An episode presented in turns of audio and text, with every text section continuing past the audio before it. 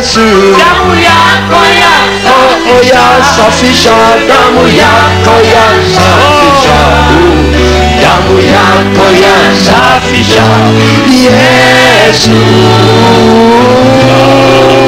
damu yako yasapo yasafisha damu yako yasafisha damu yako yasafisha Yesu damu yako yafungua Yesu. Damu yako yafungua Yesu. Damu yako Yesu. Damu yako ya oh, oh, yafungua. Damu yako yafungua. Damu yako yafungua Yesu damu yako yafungua fungua. Damu yako yafungua damu yako yafungua Yesu.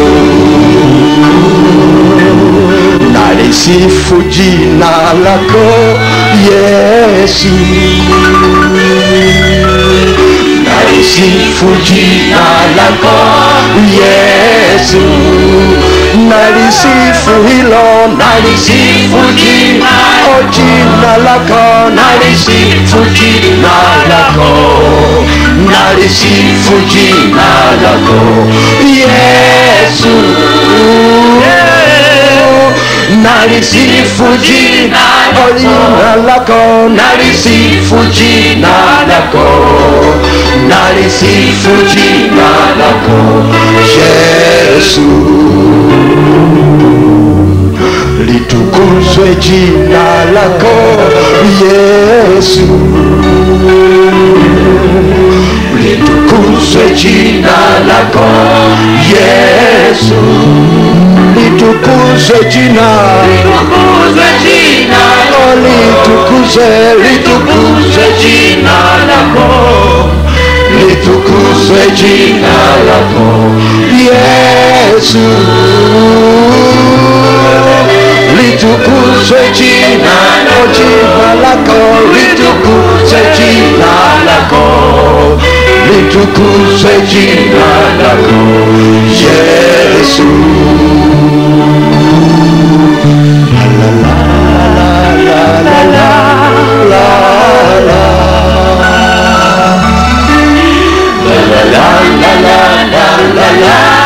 la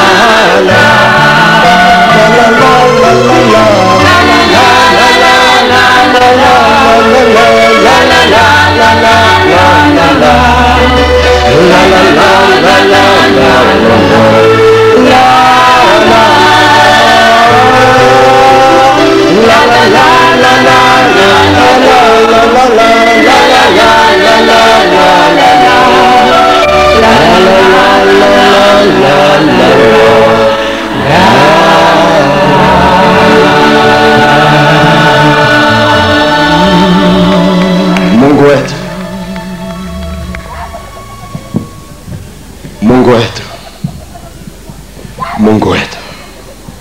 tunakushukuru peke yako.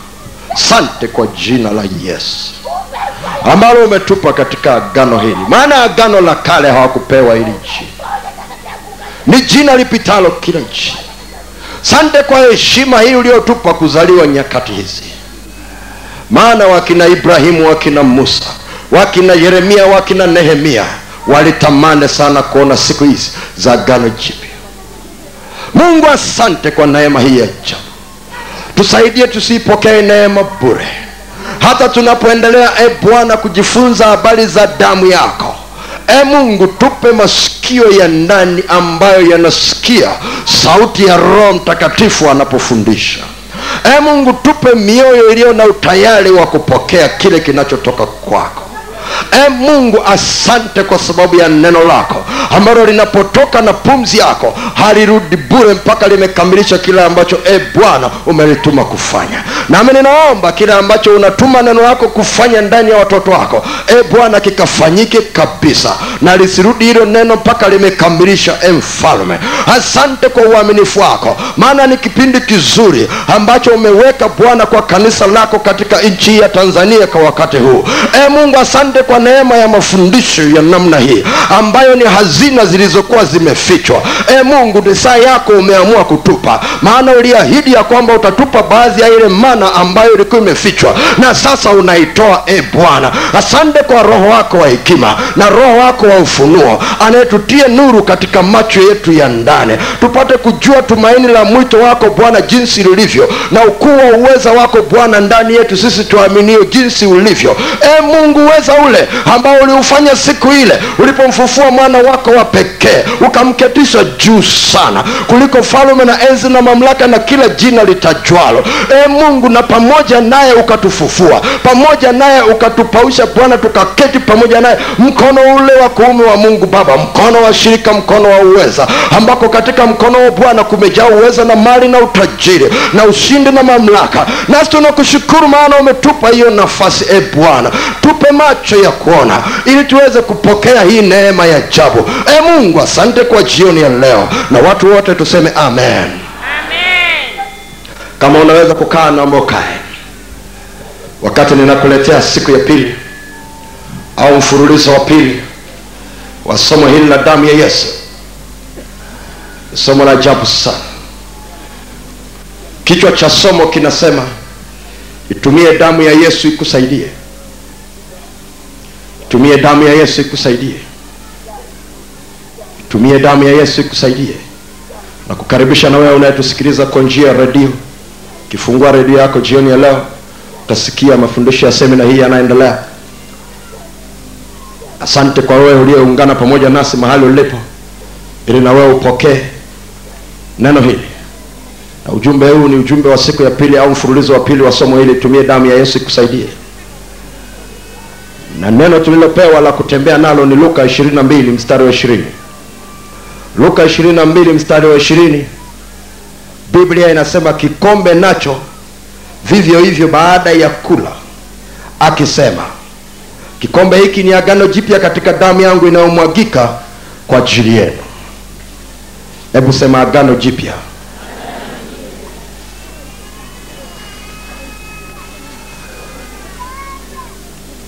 Neno hili ambalo mungu anatufundisha sio tu kwamba tufahamu habari za damu ya yesu lakini tuifahamu na kuitumia pia kwa nia yake kubwa ni kwamba watu wakimaliza semina hii angalau amechukua mambo ya kumsaidia kutumia damu ya yesu aweze kupata baraka zote zilizoko katika agano jipya. Maana agano jipya ni makubaliano au mapatano au mkataba mpya ambao mungu anaufanya katikati yake na wanadamu lakini kwa sasa unasimama katika damu ya yesu na damu ya yesu ndio ufunguo wako wa kuingia katika hilo agano. Usipojua namna ya kutumia damu ya yesu vitu vingi sana vilivyoko ndani ya agano huwezi kunufaika navyo.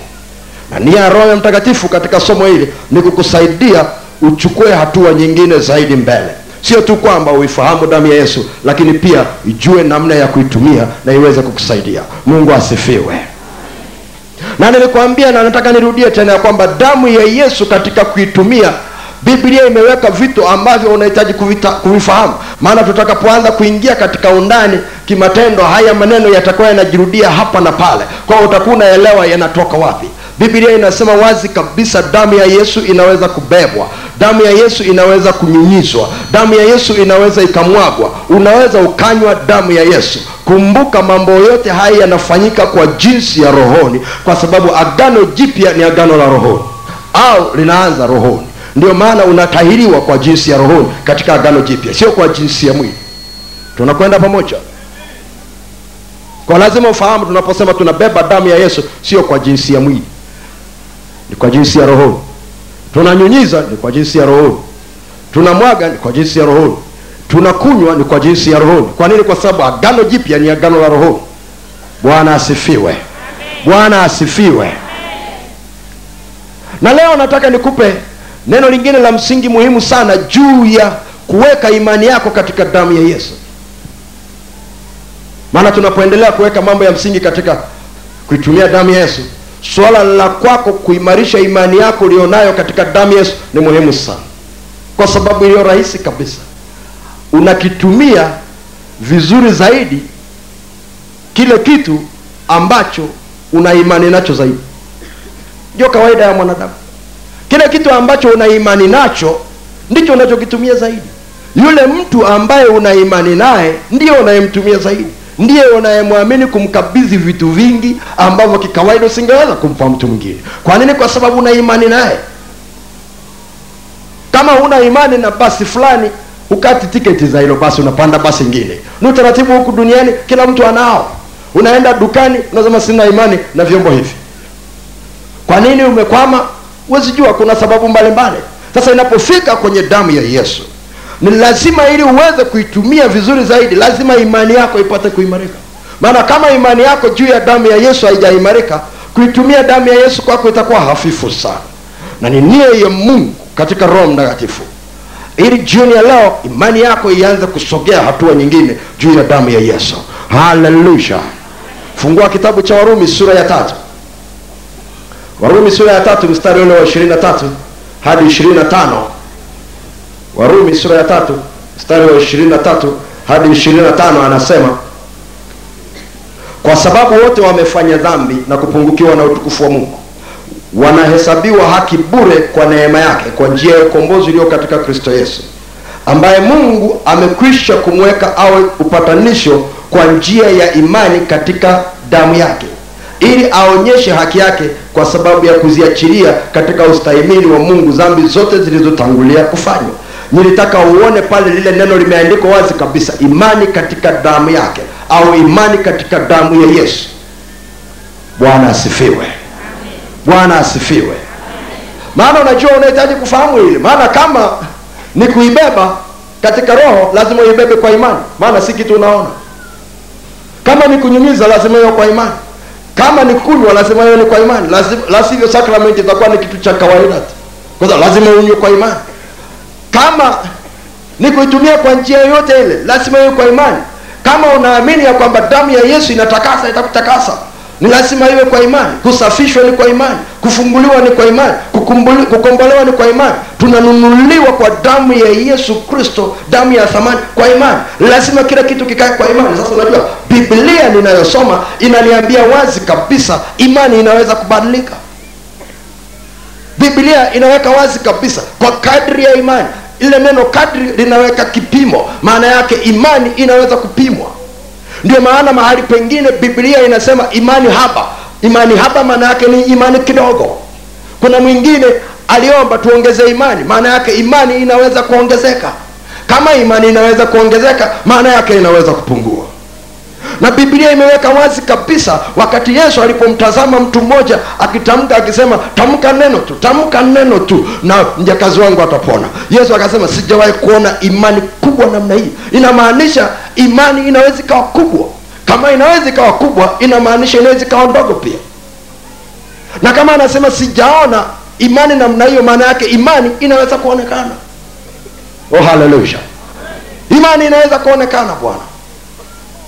Mahali pengine unaona yesu akigombana na kukemea wale wanafunzi wake akisema imani yenu mmeiweka wapi? Maana yake unaweza ukaiweka imani ulio nayo mahali pasipostahili. Nasema imani yako umeiweka wapi kwa hiyo maana yake unaweza ukawa na imani lakini ile imani kayumba kwa lazima unapos, unaposikia imani katika damu ya yesu lazima ufahamu. Watu wengi sana kwa mfano ili kuweza kukubalika mbele za mungu kwamba hawana shida wanakubalika sasa wanaweza kakaa mbele za mungu bila shida wanaweza kwenda mbinguni baada ya kufa wanategemea mapokeo ya dini zao. Wameweka imani kwenye mapokeo ya dini zao kuliko imani katika damu ya yesu na hiyo saa ingine unajua inakuwa shida sana. Kwenye nikueleze kitu. Dini inaweza ikakupa kibali cha namna ya kuambia kwamba hakuna shida. Inaweza hata ikasema amani amani. Lakini nakwambia lazima ujifunze kwenda kwenye maandiko peke yako. Ili uweze kufahamu. Kwa sababu kama usipoweza kufahamu ukaishia tu mahali dini yako inasema ninakwambia unakoelekea sio kuzuri sana kwa sababu dini haiwezi kakufikisha mahali msalaba unakufikisha. Dini haiwezi kakufikisha mahali yesu atakufikisha.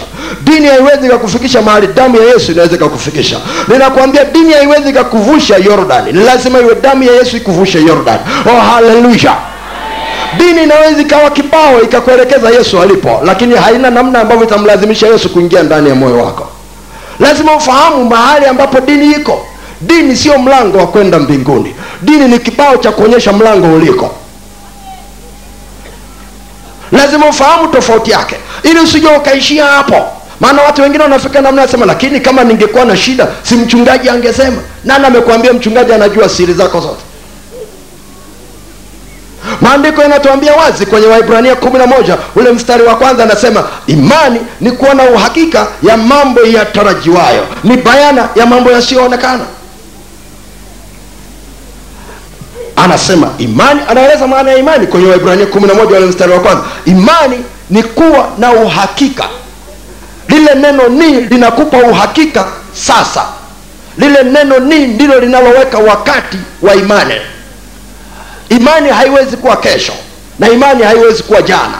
Imani lazima iwe sasa kila siku. Oh haleluya ngoja nirudie tena itakusaidia. Maana ule mstari umeandika wazi kabisa imani ni kuwa na uhakika wa mambo yatarajiwayo ni bayana ya mambo yasiyoonekana. Lile neno ni lazima ulikamate sawa sawa. Likikupiga chenga imani kwako itakuwa tabu. Maana lile neno ndilo linalotupa wakati. Imani haiwezi kuwa jana. Biblia imeandika wazi kabisa kile ulichotarajia kikishafika imani haina kazi inapofika kitu cha kesho imani haishughuliki na kitu cha kesho. Tumaini inashughulika na kitu cha kesho. Imani ni. Haisemi ilikuwa haisemi itakuwa. Imani ni. Kwa lazima ufahamu kabisa kama ni kitu unachokitarajia kesho kesho kutwa mwaka ujao imani inakufanya uwe na uhakika nacho sasa ndicho kitu ambacho kilikuwa kinatokea hapa. Ukisikia shuhuda za watu asema niliondoka hapa ninaumwa bado nina shida hii lakini ndani yangu nilikuwa na uhakika ya kwamba nimepona. Nje alikuwa bado ana shida lakini ndani ya moyo wake alikuwa na uhakika ya kwamba amepona. Kitu gani kimetokea? Amepokea neno akapokea imani ndani yake kwa nini? Biblia inasema kwenye kitabu cha warumi sura ya kumi mstari wa kumi na saba basi imani chanzo chake ni kusikia na kusikia huja kwa neno la kristo. Oh bwana asifiwe. Bwana asifiwe. Sasa tunapozungumza juu ya imani katika damu ya yesu maana yake ni kuwa na uhakika sasa juu ya mambo yatarajiwayo na ni bayana. Bayana maana yake wazi ya mambo yasiyoonekana yale yaliyosemwa na neno la mungu juu ya damu ya yesu ni kuwa na uhakika nayo sasa. Kwa lugha nyepesi naweza nikakwambia kuwa na imani katika damu ya yesu ni kuamini ya kuwa kila kitu kilichosemwa juu ya damu ya yesu kwenye biblia ndivyo kilivyo na ndivyo kitakavyokuwa. Lugha nyepesi kabisa. Ndivyo kilivyo na ndivyo kitakavyokuwa ndani ya imani hakuna tashwishi hakuna wasiwasi hakuna hofu. Palipo na hofu imani haiko. Palipo na wasiwasi imani haiko. Palipo na tashwishi kwenye kusitasita imani haiko. Ikishaingia imani kusitasita kunaondoka. Wasiwasi unahama hofu inaondoka. Oh haleluya. Haleluya. Lakini kitabu cha yakobo sura ya pili mstari wa 29 26 yakobo 2 26 inatueleza jambo lingine zuri sana kama vile mwili pasipo roho umekufa vivyo hivyo na imani pasipo matendo imekufa nafsini mwake. Ndivyo bibilia inasema. Analinganisha hali ya imani na hali ya mwanadamu. Anasema kama mwili usipokuwa na roho ndani yake umekufa vivyo hivyo na imani isipokuwa na matendo imekufa. Kwa hiyo imani ni mwili wa nje. Matendo ni roho ya imani. Imani pasipo matendo imekufa. Na mwili pasipo roho umekufa sasa anazungumza jambo la ajabu sana hapa. Na ambalo mi nataka nikuunganishe katika somo hili zuri. Linaloambia utachukua hatua leo ujawahi kuona maishani mwako. Maana yake ni hii kama una imani. Lakini ile imani haijaambatana na matendo. Maana yake ni sawasawa na kama vile hukuwa na imani. Maana yake imekufa. Na kitu kilichokufa na wewe unafahamu kazi yake kinazikwa. Kwa hiyo imani yoyote isiyokuwa na matendo haina faida yoyote. Kwa lugha nyingine unisikilize kusaidie kama chanzo cha imani ni kusikia na kusikia huja kwa neno la kristo lile neno unalolisikia au kusoma juu ya damu ya yesu lazima linaambatana na maagizo yatakayokusaidia uweke kwenye matendo unachoagizwa. Na nisikia ninachosema. Ninasikia upako wa kufundisha unajua itakusaidia hii. Kama imani chanzo chake ni kusikia na kusikia huja kwa neno la kristo tunapozungumza juu ya imani ya katika damu ya yesu maana yake lazima kuwe na neno utakalolisikia au utakaolisoma juu ya damu ya yesu. Na kwa sababu imani pasipo matendo imekufa mungu hawezi kukupa neno lolote ahadi yoyote ambayo haina kipengele kinachokufanya wewe uweke imani yako katika matendo. La sivyo imani haitakuwa na kazi kwa mantiki hiyo au kwa lugha namna hiyo siku zote unaposoma sentensi usiangalie, usiangalie tu lile eneo mungu aliloahidi kufanya. Angalia eneo na wewe uliloambiwa ufanye ili ahadi iweze kutimia. Kwa sababu imani yako ambayo sasa inakupa uhakika ya mambo yatarajiwayo itakusukuma kutekeleza kile ambacho umeambiwa utekeleze. Oh haleluya oh haleluya unisikilize itakusaidia.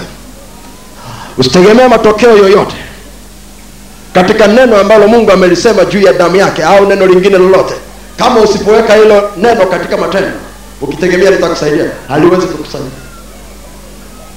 Utagombana na mungu utachukia wale watu wanaoomba na utakasirika kweli. Lakini nakwambia jifunze kuunganisha hii lile neno unalosikia na matendo yanayoambatana nayo. Nakwambia siku zote utaona mungu akidhihirisha neno lake. Utaona mungu akithibitisha neno lake. Kwa sababu ndivyo alivyoahidi unajua. Na mimi sihitaji kumtetea unajua unaweza ukamtetea marehemu lakini ambaye yuko hai unajua uhitaji kumtetea. Yeye anakuwepo peke yake ajitetee. Oh haleluya yesu yuko hai bwana. Hiyo ndio starehe ya kusema habari zake. Yuko hai. Huhitaji kumtetea unajua anakweko mwenyewe. Kama vile alivyokuwa kwa wale wanafunzi biblia inasema hao wakatoka kote kote wakitenda kazi za kulihubiri neno. Bwana akilithibitisha lile neno walilolisema kwa ishara na miujiza lililofuatana na neno sio lililofuatana na watumishi lililofuatana na neno. Kwa hiyo mungu haangalii watumishi kwanza anaangalia neno ambalo watu wanabeba. Kwa haijalishi ni mtumishi au sio mtumishi ukibeba neno kama lilivyo ninakwambia uwe na uhakika bwana atalithibitisha. Oh haleluya! Glory to god. Ngoja nikupe mifano michache itakusaidia. Fungua kitabu cha kutoka sura ya kumi na mbili.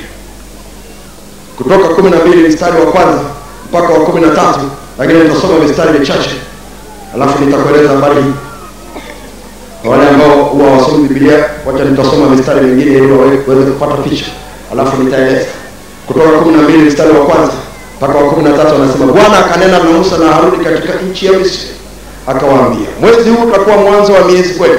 Utakuwa ni mwezi wa kwanza wa mwaka kwenu. Semeni na mkutano wote wa israeli mkawaambie siku ya kumi ya mwezi huu kila mtu atatwaa mwanakondoo kwa hesabu ya nyumba ya baba zao. Mwanakondoo kwa watu wa nyumba moja. Na ikiwa watu wa nyumba ni wachache kwa mwanakondoo basi yeye na jirani yake aliye karibu na nyumba yake na watwae mwanakondoo moja kwa kadri ya hesabu ya watu kwa kadri ya ulaji wa kila mtu. Ndivyo mtakavyofanya hesabu yenu kwa yule mwanakondoo. Mwanakondoo wenu atakuwa hana ila mume wa mwaka mmoja mtamtwaa katika kondoo au katika mbuzi naye mtamweka hata siku ya kumi na nne ya mwezi ule ule. Na kusanyiko lote la mkutano wa israeli watamchinja jioni. Nao watatwaa baadhi ya damu yake na kuitia katika miimo miwili na katika kizingiti cha juu katika zile nyumba watakazomla. Ule mstari wa kumi na mbili pale chini na kumi na tatu anasema maana litapita kati ya nchi ya misri usiku huo nami nitawapiga wazaliwa wa kwanza wote katika siku katika nchi ya misri na, mwana, na mwanadamu na wanyama. Nami nitafanya hukumu juu ya miungu yote ya misri. Mimi ndimi bwana. Na ile damu itakuwa ishara kwenu katika zile nyumba mtakazokwama. Nami nitakapoiona ile damu nitapita juu yenu lisiwapate pigo lolote likawaharibu nitakapoipiga nchi ya misri. Bwana asifiwe. Kumbuka tunajifunza habari za imani katika damu ya yesu na nimekwambia imani huja kwa kusikia na kusikia huja kwa neno la kristo. Kwa lazima kuwe na neno litamkwe ili imani iweze kuja kwako. Lakini ili imani iweze kukuzalia kitu lazima uweke kwenye matendo sehemu ya maagizo uliopewa kwenye ile ahadi. Kwa sababu ukifanya ndipo lile lililoahidiwa linatekelezwa. Kwa sababu lazima awekwe anayeahidi na awekwe yule anayeahidiwa. Bwana asifiwe sasa wasomaji wa bibilia wanafahamu ya kwamba hawa watu walifanya kama walivyoambiwa na nguvu ya mungu ikawafunika. Kwa hiyo wazaliwa wa kwanza wa misri wakafa na wa mnyama. Lakini wale waliokuwa chini ya zile nyumba za wana wa israeli waliokuwa wamepewa yale maagizo hawakufa. Sasa nguvu katika ile damu ya mbuzi au damu ya kondoo ya kulinda wale watu na nyumba zao na mali zao. Ilitoka ndio nataka tuweze tuende pamoja. Maana ukijua siri hii utajua nguvu za damu ya yesu zinatoka maana na ukijua ya kwamba damu ya yesu ni bora kuliko ya kondoo na ya mbuzi na bado wakati huo mungu akaheshimu kiasi ambacho ikalinda ninakwambia utashangaa kweli. Na ndio maana shetani anapata shida sana anajaribu kuiga kweli kweli. Anawaambia watu wachinje hizi wachinje hivi waweke ulinzi kule. Kwa sababu gani? Kwa sababu unajua hakuna namna ambavyo anaweza akaipata damu ya yesu na akaishika bila kuungua. Kwa hiyo lazima wakamate watu wengine tu wa, wa, waige waige tu. Sasa kama iko damu ya yesu usitafute damu ya mbuzi. Oh, haleluya katika agano jipya huhitaji damu ya mbuzi kwa sababu mungu hahitaji tena damu ya mbuzi. Oh, haleluya oh, haleluya sikiliza ile damu ilikuwa na nguvu kwa sababu walitii lile neno waliloambiwa. Mungu alikuwepo akaahidi lakini pia walitii lile neno waliloambiwa. Na walipotii lile neno waliloambiwa ikatokea kama walivyoahidiwa. Sasa unisikilize itakusaidia. Maana usiju ukafikiri kilikuwa kitu rahisi. Wale wana wa israeli walikuwa utumwani bado na lazima walikuwa wanazungukwa na wamisri kila wakati. Na walipewa yale maagizo na musa katikati ya mapambano makale mabishano ya farao hataki wale watu watoke. Na walikuwa wanaongezewa mateso kila siku. Lakini wakapewa yale maagizo. Na yalikuwa maagizo sio marahisi wenendo kasome walipewa siku ya kuchinja na wakaambiwa lazima awe ni wa mwaka mmoja. Sasa kama ni wa mwaka mmoja lazima walikuwa wanapita kwenye maboma mbalimbali kuuliza una mbuzi una kondoo nasema nao umri gani? Sasa miezi nane. Anasema afanye. anaenda boma ingine una mbuzi una kondoo? Ni naye. Ana umri gani? Ana mwaka mmoja na nusu. Hafai. Anaenda mahali pengine. Una mbuzi una kondoo? Ni naye. Ana umri gani? Ana, mwaka mmoja. Ni mapacha? Sema nina mapacha. Afadhali na jirani yangu alikuwa anatafuta wa namna hii. Kwa hiyo inawezekana kabisa sasa kumbuka wale watu walikuwa watumwa. Inawezekana kabisa walienda hapa kwa wamisri kuomba. Maana walikuwa watumwa sasa mawai kufikiri wale watu waliokuwa wanaona wale wayahudi wakitafuta mbuzi za namna fulani au kondoo za namna fulani tu na kuwapeleka anasema lazima asiwe na ila yoyote. Maana yake lazima ukimpa yule mbuzi kununua anamcheki kila eneo anacheki masikio yake anacheki kwenye tumbo lake anacheki kwenye miguu yake. Akikuta tu kasoro kidogo anasema hafai.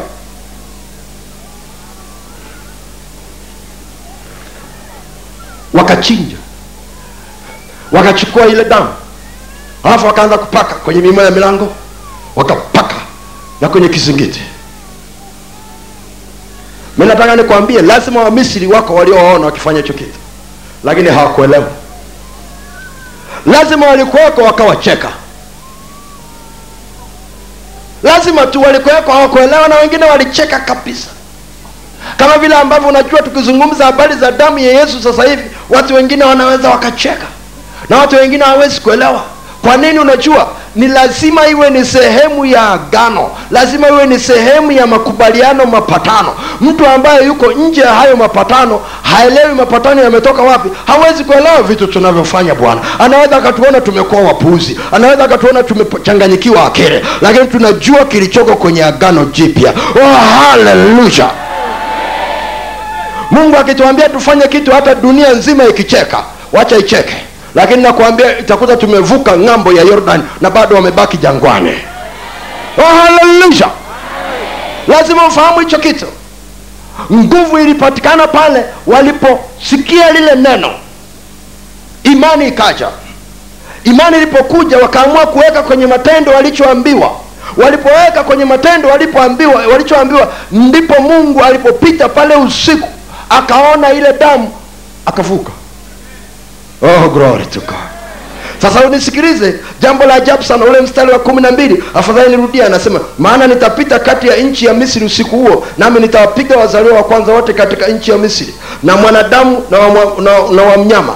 Nami nitafanya hukumu juu ya miungu yote ya misri mimi ndimi bwana. Nataka kile kipengele ukitazame tena anasema nami nitafanya hukumu juu ya miungu yote ya misri mimi ndimi bwana. Nami nitafanya hukumu juu ya miungu yote ya misri mimi ndimi bwana. Maana yake unapotumia kwa mfano damu ya yesu sio tu kwamba unajilinda lakini mchawi yoyote mtu yoyote atakayekuja kwako usiku atahukumiwa na mungu. Oh haleluya ndio maana unajua shetani hapendi usigee kitu. Maana unaposema damu ya yesu ifunike huyu mtoto. Ninakwambia mtu akimgusa ajui kitu anatafuta. Maana mungu atashughulikia yule mtu atashughulikia na mungu aliye nyuma yake ndivyo ilivyoandikwa. Kama alishughulikia alipoona damu ya kondoo na mbuzi si saidi sana akiona damu ya yesu juu ya nyumba yako juu ya mali yako juu ya kazi yako juu ya mume wako juu ya watoto wako. Mama inawezekana mume wako anasumbuliwa na wanawake. Nakwambia mfunike mume wako asubuhi kwa damu ya yesu. Oh, haleluya ninakwambia yule mwanamke anayemfuatilia asubiri atashughulikiwa yeye pamoja na kule alikwenda kutafuta dawa za kushika mume wako. Wote watashughulikiwa pamoja. Ndipo watajua mungu anaishi katika nchi. Lakini lazima utumie ile damu. Oh glory to god. Oh glory to god. Hii ni siri ya ajabu sana. Wekafuatilia maandiko uone sio tu kwamba mungu alishughulikia wamisri alishughulikia na miungu yao. Maana ndio ilikuwa inawasukuma kuwatesa wayahudi. Mungu anasema nikishughulikia tu wamisri nisiposhughulikia hii miungu sijamaliza ugomvi. Maana hawa watu hawagombani na nyinyi kwa akili zao wenyewe. Yako mapepo yako mawazo ziko roho za uchawi ziko roho za wivu za kijicho zilizoko nyuma ya matendo wanayofanya kijicho walicho nacho sasa nitashughulikia mpaka chanzo cha ugomvi. Oh haleluya ndio maana ni muhimu sana ujue kutumia hii damu bwana. Wewe tumia hii damu halafu mtu akuchokoze uhitaji kugombana naye. Maana mungu atashughulika naye. Ndio maana ukisema damu ya yesu ifunike nyumba hii. Unajua kinachotokea katika ulimwengu wa roho? Malaika wanakuja wanafanya kituo. Hebu sema kituo. Unajua maana ya kituo? Maana yake safari imeisha. Walikuwa wanapita na safari yao. Wakasikia usiku kabla hujalala unasema damu ya yesu ifunike hapa malaika anasema sisi tunapiga kituo hapa. Wanaulizwa kwa nini sasa huyu ametamka damu ya yesu? Tuna maagizo kutoka mbinguni ya kwamba damu ya yesu ikitamka tunaweka ukuta wa moto. Oh, haleluya ukiingia kwenye gari ukisema damu ya yesu ifunike hii gari. Ngoja nikueleze kitu. Haijarishi walioko ndani ya gari wana dhambi namna gani wewe ni bora zaidi kuliko wao. Oh, oh, glory to god. Lazima ufahamu neno hili lina sana Umechiwa wanaenda kwenye maandiko wale waliokuwa ndani ya ile nyumba haikujalisha wana hali gani. Mungu alikuwa anaangalia damu.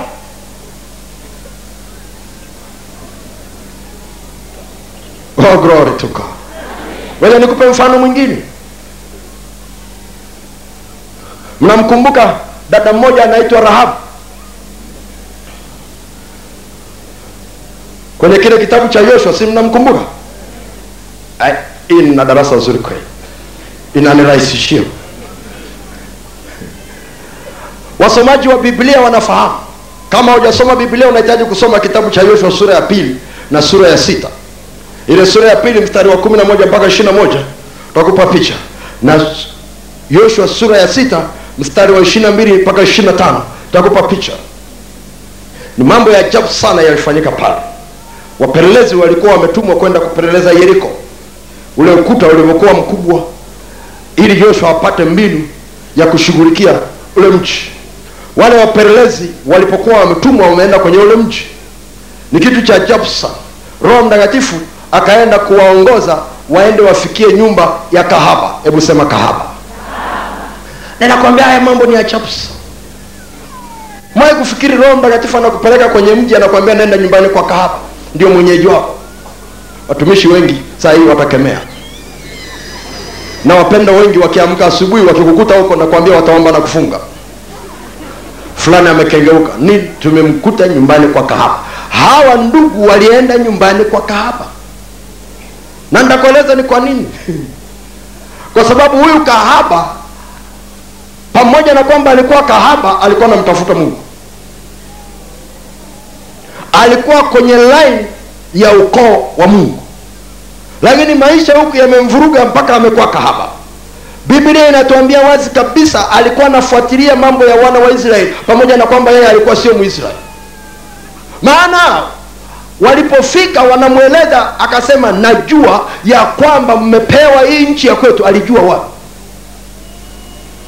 Ana, anasema ninajua ya kwamba nchi hii mmepewa na sisi hatuna namna ambavyo tunaweza tukashindana na nguvu zilizoko kwa mungu wetu. Kumbuka huyu ni kahaba anazungumza mambo ya bibilia habari za ahadi za mungu kwa wayahudi ambazo hazilikuwa hazihusiani na yeye wala haendagi kanisani wala haendagi hekaluni. Labda umwoni hata akisoma biblia lakini kuna namna fulani ndani yake alikuwa anamtafuta mungu akaanza kuchimba habari za mungu aliye hai.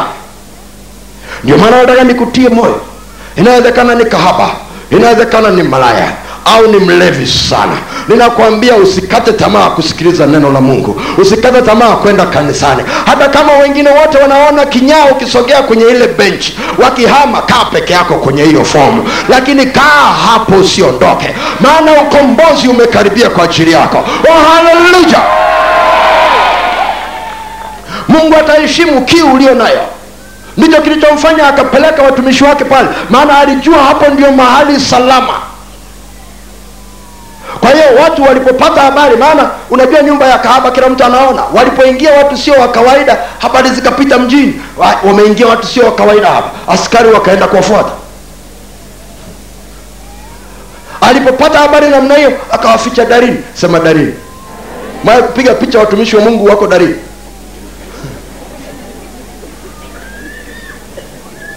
oh, ilipofika usiku sema usiku akawafuata darini wewe mwai kufikiri kahaba anawafuata watumishi darini usiku. Hebu sema usiku. Oh, haleluya lakini kule ndiko yalitokea mazungumzo ya ajabu akitaka neno la ishara kwao kwamba nipende yesu ulivyo roho yangu roho yangu bwana ikuibie jinsi wewe jinsi wewe ulivyo mkuu roho yangu roho yangu bwana jinsi wewe jinsi wewe yesu ulivyo mkuu roho yangu roho yangu bwana ikuibie jinsi wewe jinsi wewe ulivyo mkuu roho yangu roho yangu bwana ikuibie jinsi wewe yesu ulivyo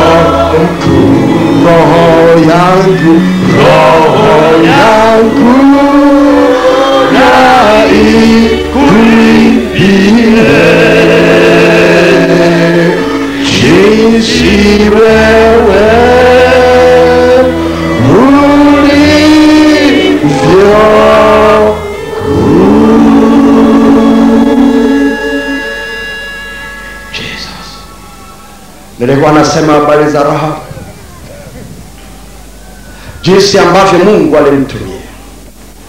Na akiwa na wale wapelelezi kule ndani, kabla ya kuondoka akawaambia, nataka nipe ishara na alama ya uaminifu. Ya kwamba nimewaficha mkupata shida hii. Ninaomba mnihakikishie ya kwamba mtakapokuja kuchukua mji huu, maana najua mtakuja, ya kwamba mtanihifadhi mimi hai. Lakini yule dada hakuwa mchoyo, pamoja na kwamba ndugu zake inawezekana walikuwa hawampendi kwa sababu ya maisha aliyokuwa nayo, lakini nafasi aliyopata baba yake hakupata, nafasi aliyopata mama yake hakupata, ya kukaa na watumishi wa Mungu aweze kusema mahali ambapo anajua maombi yao yatafika direct kwa Mungu. Baba yake hakuwa na hiyo nafasi, mama hakuwa na hiyo nafasi. Anasema, kwa hiyo ninaomba mimi pamoja na baba yangu pamoja na mama yangu na jamaa ya kwangu na mali zote tulizo nazo, naomba mnipe ishara ya uaminifu ya kwamba mtakapochukua huu mji mtakuhifadhi tuwe hai. Kumbuka agano ni mapatano. Wale watu wakateremshwa kwenye kamba dirishani, wakatoka bila kusema kitu. Walipofika pale chini, Biblia inasema chukua kamba hii nyekundu. Walimwachia kamba hii nyekundu, chukua kamba hii nyekundu. Hebu sema nyekundu. Sasa mimi sijui, nilikuwa najaribu kufuatilia kama ndio kamba walioteremkia pale, mimi sijui, maana waliteremkia kwenye kamba, lakini wakati wanaondoka inaonekana walikuwa na kamba mkononi, wanamwambia chukua kamba hii nyekundu, ifunge kwenye dirisha iwe alama, kwa sababu tutakapokuja, ingawa tunafahamu ya kwamba nyumba yako iko hapa, lakini hatutaangalia nyumba yako, tutaangalia kamba nyekundu. Usipoweka kamba nyekundu, haijalishi umetusaidia kiasi gani, utaangamia. Haijalishi unasaidia mikutano kiasi gani, haijalishi unatoa sadaka kiasi gani, haijalishi, lazima kuwe na kamba nyekundu kwenye maisha yako. Lazima damu ya Yesu ifanye kazi, la sivyo utaangamia kama wengine. Haijalishi umesaidia watumishi kiasi gani. Maana yule mama alisaidia watumishi akasema, nimeomba ishara, wala akasema hatuna shida, mkataba wetu, makubaliano ni kwamba tutakuja tukusaidia, lakini kamba nyekundu. Na kamba nyekundu ilikuwa ni ishara ya damu. Kwa yule dada, Biblia inasema akafunga kamba nyekundu dirishani kabla hata hawajaja. Mimi nakwambia lazima kuna wenzake wengine walioona kamba nyekundu inaning'inia kwenye lile dirisha la kahaba, na kwa sababu walijua kahaba, walijua wamechanganyikiwa. Labda wanafikiri kuna mtu mmoja, labda ni mume wa mtu ameshindwa kupitia mlango wa kawaida, kateremkia dirisha au kuna mume wa mtu atakayekuja naogopa kupita mlango wa mbele akapitia dirishani amemfungia kamba. Lazima waliwaza kwa namna fulani, maana ile kamba ilikuwa inaonekana na inawezekana walimcheka, lakini alijua kitu anachosubiri. Umewahi kufikiri heshima ambayo kahaba anapoteza kwa ndugu zake na jamaa zake? Lakini mara hii, kwa zamu hii, nakwambia alipata heshima, maana alienda kugonga injili kwa baba yake kwamba baba, nimekutana na yule ambaye anasema anaweza kutusaidia wote. Kupona kwako ni kuja nyumbani kwangu, na hutapona kwa sababu umekuja nyumbani kwangu, lakini kwa sababu nyumbani kwangu nimefunga kama nyekundu. Oh, haleluya! Akahubiri njiri hiyo hiyo kwa mama yake, akahubiri njia hiyo hiyo kwa ndugu zake. Anataka awaambie, sikiliza, sio tu kwamba mtapona peke lakini hata mali zenu mkitaka kupona, beba. Mi sijui ile nyumba ya kahaba ilikuwa kubwa kiasi gani, lakini nakuambia baba na mama wakahamisha mizigo yao yote na jamaa zote wakahamisha mizigo, wanaenda nyumbani kwa kahaba. Lazima wa- watu wa walisema, lazima watu wamechanganyikiwa, au walikuwa nafikiri ni mbinu ya kumthibiti asiendelee na uashirati kwa wacha tuhamie wote lakini wao walikuwa na siri ya ajabu sana pale bwana. Kitu cha ajabu sana waliingia baba na mama na ndugu na mali zao wakajibana kwenye ile nyumba. Yule kahaba anasema nimegundua siri bwana. Nimefuatilia maandiko nimesoma historia ya mungu wa dunia hii ya kwamba huu mji umepewa wayahudi. Hata tukipigana namna gani watachukua tu. Sasa nimepata namna ya kuvuka kamba nyekundu. Oh, haleluya oh, haleluya sikiliza nguvu iliyotoka kwenye kamba nyekundu ya kumlinda ilikuwa nini? Maana wayahudi wa, wa walipokuja wakavamia wakaharibu ule ukuta. Nilikuwa nasoma ushuhuda wa mtu mmoja kule marekani ambaye alitokewa na malaika ambaye alimtokea joshua siku ile akiwa kwenye ule mji wa yeriko akitazama namna hii. Wanasomaji wa biblia wanafahamu kuna malaika mmoja akamwambia mimi ni amiri wa bwana. Yule malaika alimtokea mtumishi mmoja wa mungu kule marekani alipojitambulisha namna yake akasema sasa ngoja nikuulize vizuri. Habari za yeriko? Hebu niambie mipango ilikuwaje? Yule malaika akasema bwana sisi tulikuwa tumetumwa tuweze kutembea pamoja na yoshua na jeshi lake. Lakini kama atafuata maagizo. Na ndio maana yule malaika aliposimama mbele ya Yoshua, Yoshua alikuwa anatengeneza plani ya kwake hakumuuliza mungu nitashindaje huu mji? Anatengeneza plani ya kwake.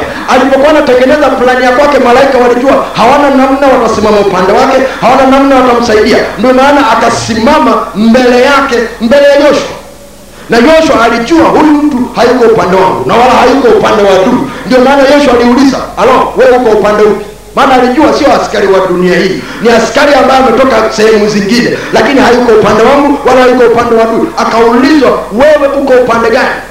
Sasa kikawaida walikotoka alitakiwa sema niko upande wako. Lakini kwa sababu yoshua alikuwa anataka kuchukua mpango usio wa mungu yule amiri jeshi akasema mi siko upande wako siko upande wa adui niko upande wa bwana. Vua viatu vyako. Maana yake vua mpango wako vua makusudi yako. Vua unachowaza maana sio cha bwana. Mahali unaposimama ni patakatifu.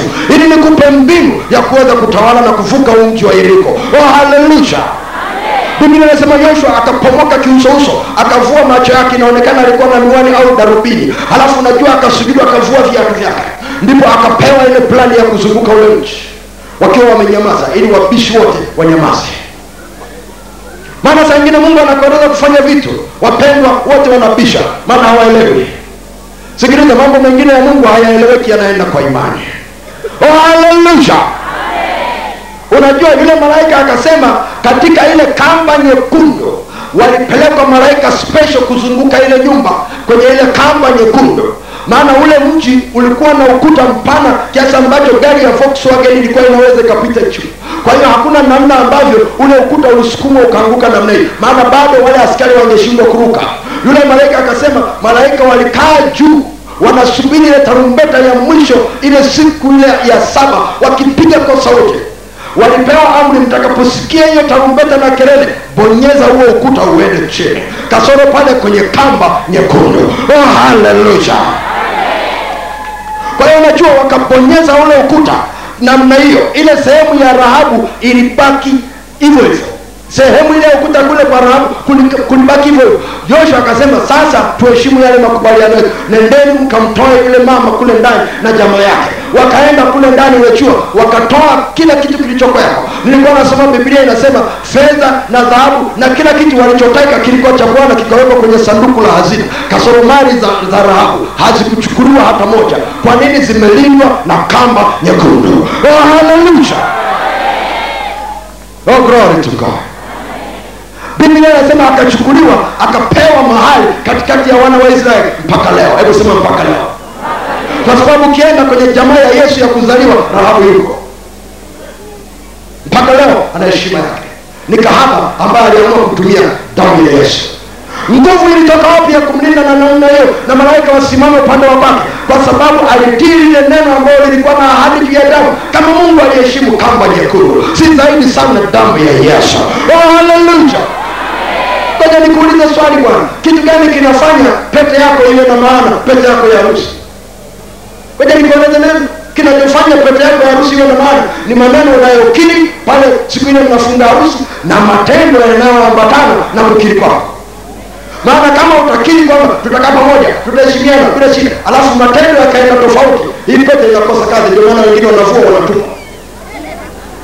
Ni alama ya uaminifu ni alama ya uaminifu pete unayovaa oh haleluya haina nguvu kama umesema tu maneno halafu nyumbani kwako matendo yako tofauti na kukiri kwako. Hiyo pete inakuwa haina maana.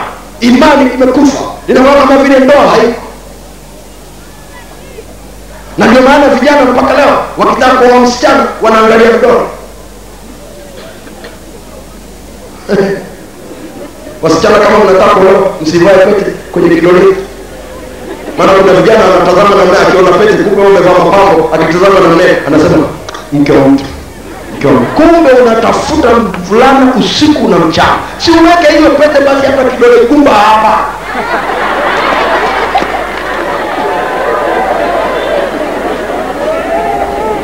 Oh haleluya oh haleluya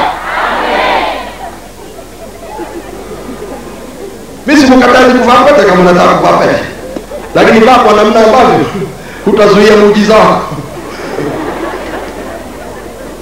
oh haleluya kitu gani kinabadilisha?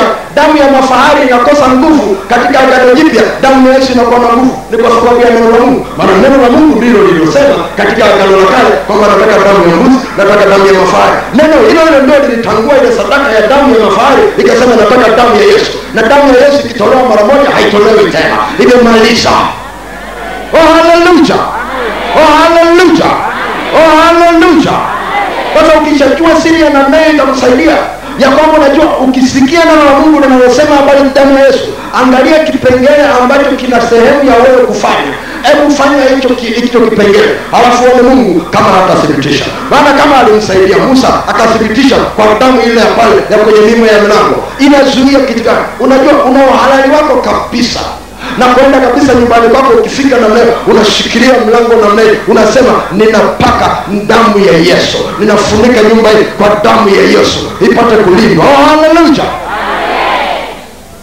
umewahi kwa nini wale wanaoamini zile nguvu zingine wanatafuta pua za nguruwe wanaweka kwenye mimo ya mlango? kwa sababu mlango siku zote katika ulimwengu wa roho ni ishara ya nguvu. Kwa hiyo kama adui akitaka kushinda anashinda mlango wao kwanza walipokuwa wanapigana zamani walikuwa anayewahi geti ndiye anashinda.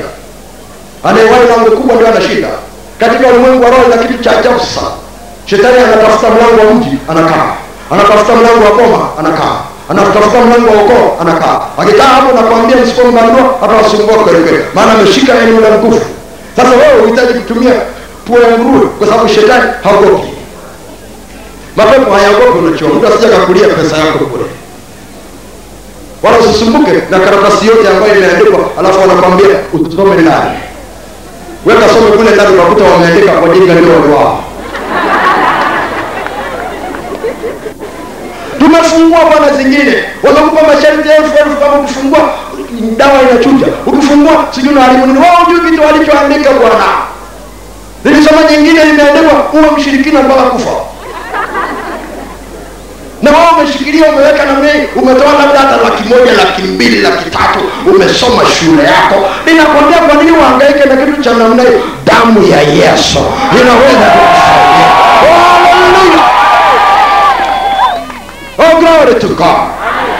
Oh, oh damu ya yesu ni ajabu sana. Unaweza ukafunika nayo mahali. Katika ulimwengu wa roho ukiamini ya kwamba ulichosema ndivyo kilivyo ninakwambia ndivyo kitakavyokuwa. Maana inasubiri maneno yako utakaosema maana kama tunabeba ni kwa maneno. Maana kama tunaingia patakatifu ni kwa maneno. Tunasema e bwana tunakuja mbele zako kwa damu ya yesu. Maana yake vinywa vyetu vinabeba. Alafu tunasema tunanyunyiza damu ya yesu mahali hapo maana yake maneno yananyunyiza. Tunasema tunakunywa kwa imani. Maana yake ukisema namna ile chochote kile ambacho kinafanyika nguvu za mungu zinapita oh, glory to god. Glory to god unajua ninatamani tu niendelee kukufundisha tu maana nasikia upako juu yangu kwelikweli lakini unajua nataka upate hii muhimu sana. Ya kwamba kuongeza imani katika damu ya yesu ni jambo la muhimu. Ili uweze kuwa na uhuru wa kutumia hii damu. Ni jambo la ajabu ukichora damu ya yesu mahali shetani avuke kama unafikiri natania kajaribishe mahali kuna mbwa wakali alafu chora mstari ambaye kwa damu ya yesu kristo uvuke hapo. Watakuja wakapiga break pale. Mradi kama hujaenda kuiba usije ukaenda kuiba ukasema mwakasega alisema nichore damu ya yesu. Utaumwa na au mbwa ujawekona oh, haleluya lakini nakwambia mambo ya kukusaidia saa ingine unajipitia tu mbwa anaanza kurupuka na kusumbua sumbua tu hapo. We chora damu ya yesu bwana uone kama atapita. Oh haleluya ah, mambo mengine nitakwambia kesho.